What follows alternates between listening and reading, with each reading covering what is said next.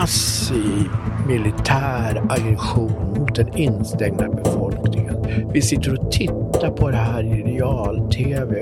Hur missiler, Apache-helikoptrar, Black Hawks-helikoptrar, superbeväpnade soldater mosar rätt in i ett civilt samhälle, bombar sjukhus, bombar skolor, bombar sönder eh, vattensystemet, reningsverket, elsystemet som svenska skattebetalare hade finansierat. Sveriges regering har inte stake nog att säga ifrån.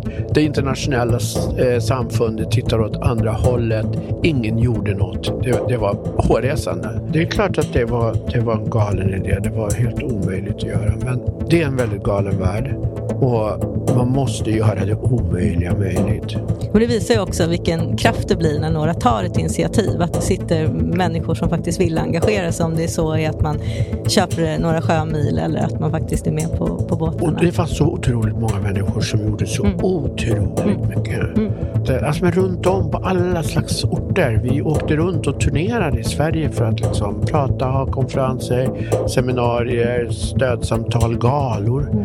Och på alla orter runt om i Sverige så fanns det så många vanliga människor som engagerade sig så mycket för att det här mötet, den här konserten, den här stödinsamlingen eh, skulle funka på just den här lokala orten. Från norr till söder, från öster till väster i Sverige. Det var ett genuint folkligt engagemang.